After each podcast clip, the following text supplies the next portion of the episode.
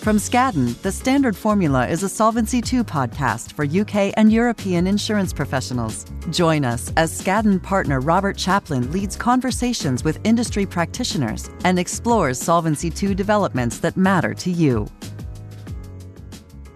Welcome to the second episode of our Standard Formula podcast.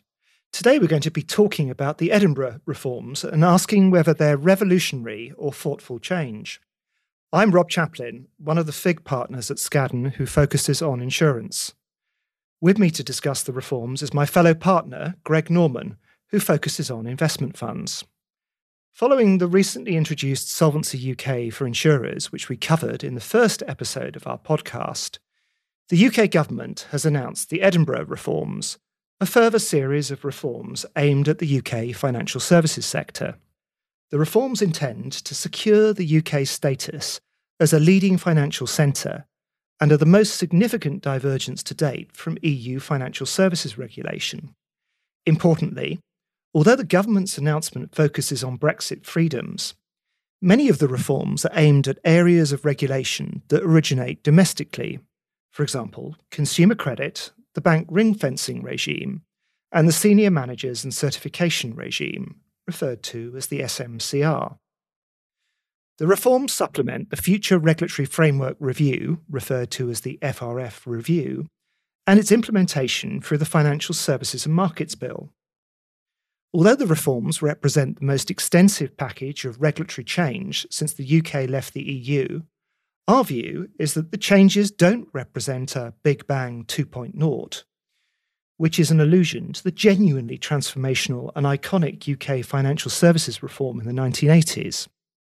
Instead, we view the reforms as representing thoughtful change. Many of the proposals are targeted at EU legislation considered by the government to be too rigid or prescriptive in nature, resulting in disproportionate burdens on firms. It should nonetheless be noted that the UK regulatory framework is more prescriptive in many areas relative to the EU. The new FCA consumer duty also represents a greater focus in the UK on consumer protection, more so than the EU position. So, Greg, could you provide some background, please, to the legislative reform programme? Thank you, Rob.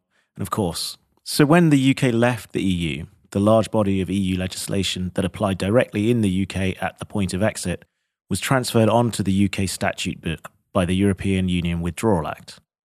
The government intends to repeal and fold this retained EU law into regulation under the Financial Services and Markets Act, which will be delivered in two tranches. Work is already underway on the first tranche, which is focused on delivering the outcomes arising out of the wholesale markets, the listing, securitisation, and the Solvency II reviews.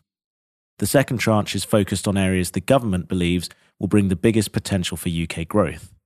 This includes continued work on MIFID, Solvency II, PRIPS, short selling, payment services, insurance distribution, capital requirements, and the long term investment funds regulation. Even though the announcement covers a wide spectrum of areas, the proposals are at varying stages of maturity, ranging from the creation of task forces, specific commitments, and announcing certain reviews, to calls for evidence and consultations. So, Greg, are you able to explain how the regulation of firms offering a packaged retail or insurance based investment product to retail investors in the UK will be affected by the proposed reforms? Of course. The PRIPS regulation has caused a lot of headaches, so the government has decided to repeal the UK PRIPS regulation. The particular headaches issuers have struggled with its scope and also the highly prescriptive format requirements for the key information document. It should be noted that distribution to retail investors in the EU will still be subject to EU PRIPS, so UK issuers may still have to consider it. And as also mentioned, firms will also need to consider the consumer duty, which could require firms to provide similar levels of information, albeit in a less prescriptive package. And what about short selling, securitization, and the wholesale markets review? Well, the short selling regulation regulates the short selling of shares listed on a UK market the government has published a call for evidence focusing on the restrictions on uncovered short selling. It asks whether the mandatory covering requirements, the public disclosure requirements, and the FCA position reporting requirements are fit for purpose, bearing in mind broader objectives of market integrity and international competitiveness. Securitization is regulated in the UK primarily through the securitization regulation, which is aimed to encourage securitization activity after a general decline following the global financial crisis. The government has published a draft statutory instrument illustrating how it will reform the regulation, with changes primarily relating to due diligence requirements for institutional investors. The government plans to build on the wholesale markets review. It's laid out another draft statutory instrument aiming to reduce the compliance burden of providing information on investment services provided to retail investors on a durable medium. The statutory instrument also removes a requirement for investment firms providing portfolio management or entering into contingent liability transactions to minority investors where the portfolio or value of the instruments depreciates by 10%.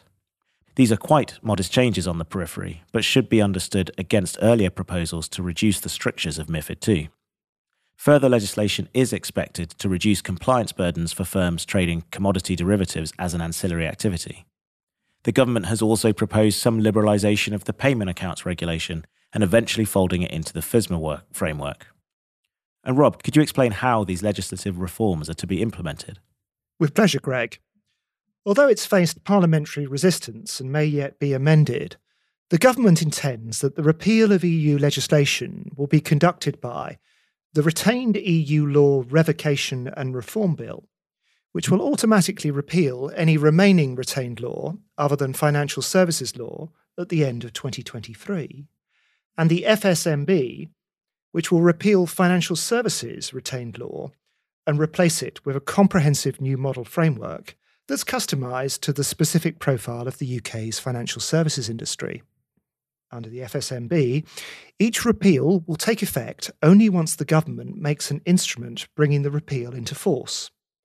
In doing so, the government may either repeal and not replace, or repeal but restate, either in statute or via regulatory rules.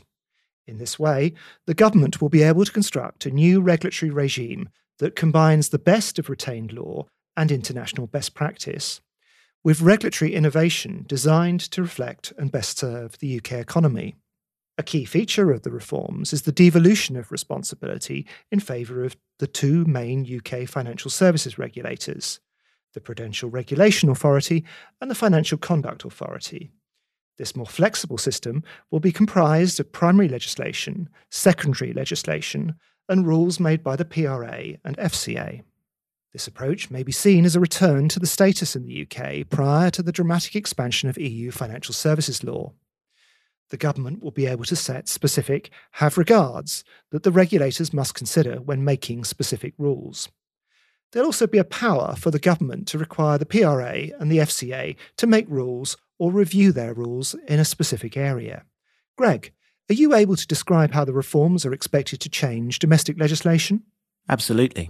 The reforms will introduce a secondary objective for the FCA and the PRA, intended to facilitate the international competitiveness of the UK economy. These include swiftly implementing the outcomes of the FRF review, promoting inward investment, supporting innovation and new developments such as crypto, AI, and machine learning, and ensuring the UK is attractive to internationally active financial services firms and activities.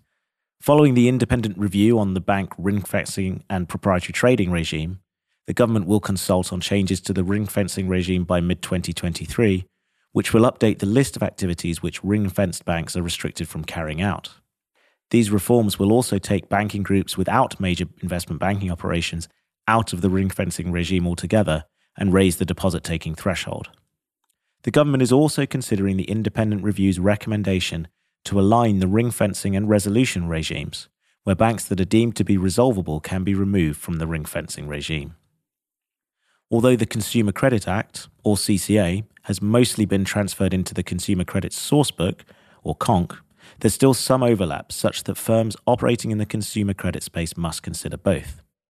Recognizing the complexity of this, and the fact that consumer credit has significantly evolved, the government is consulting on how to recast the CCA fully into the CONC.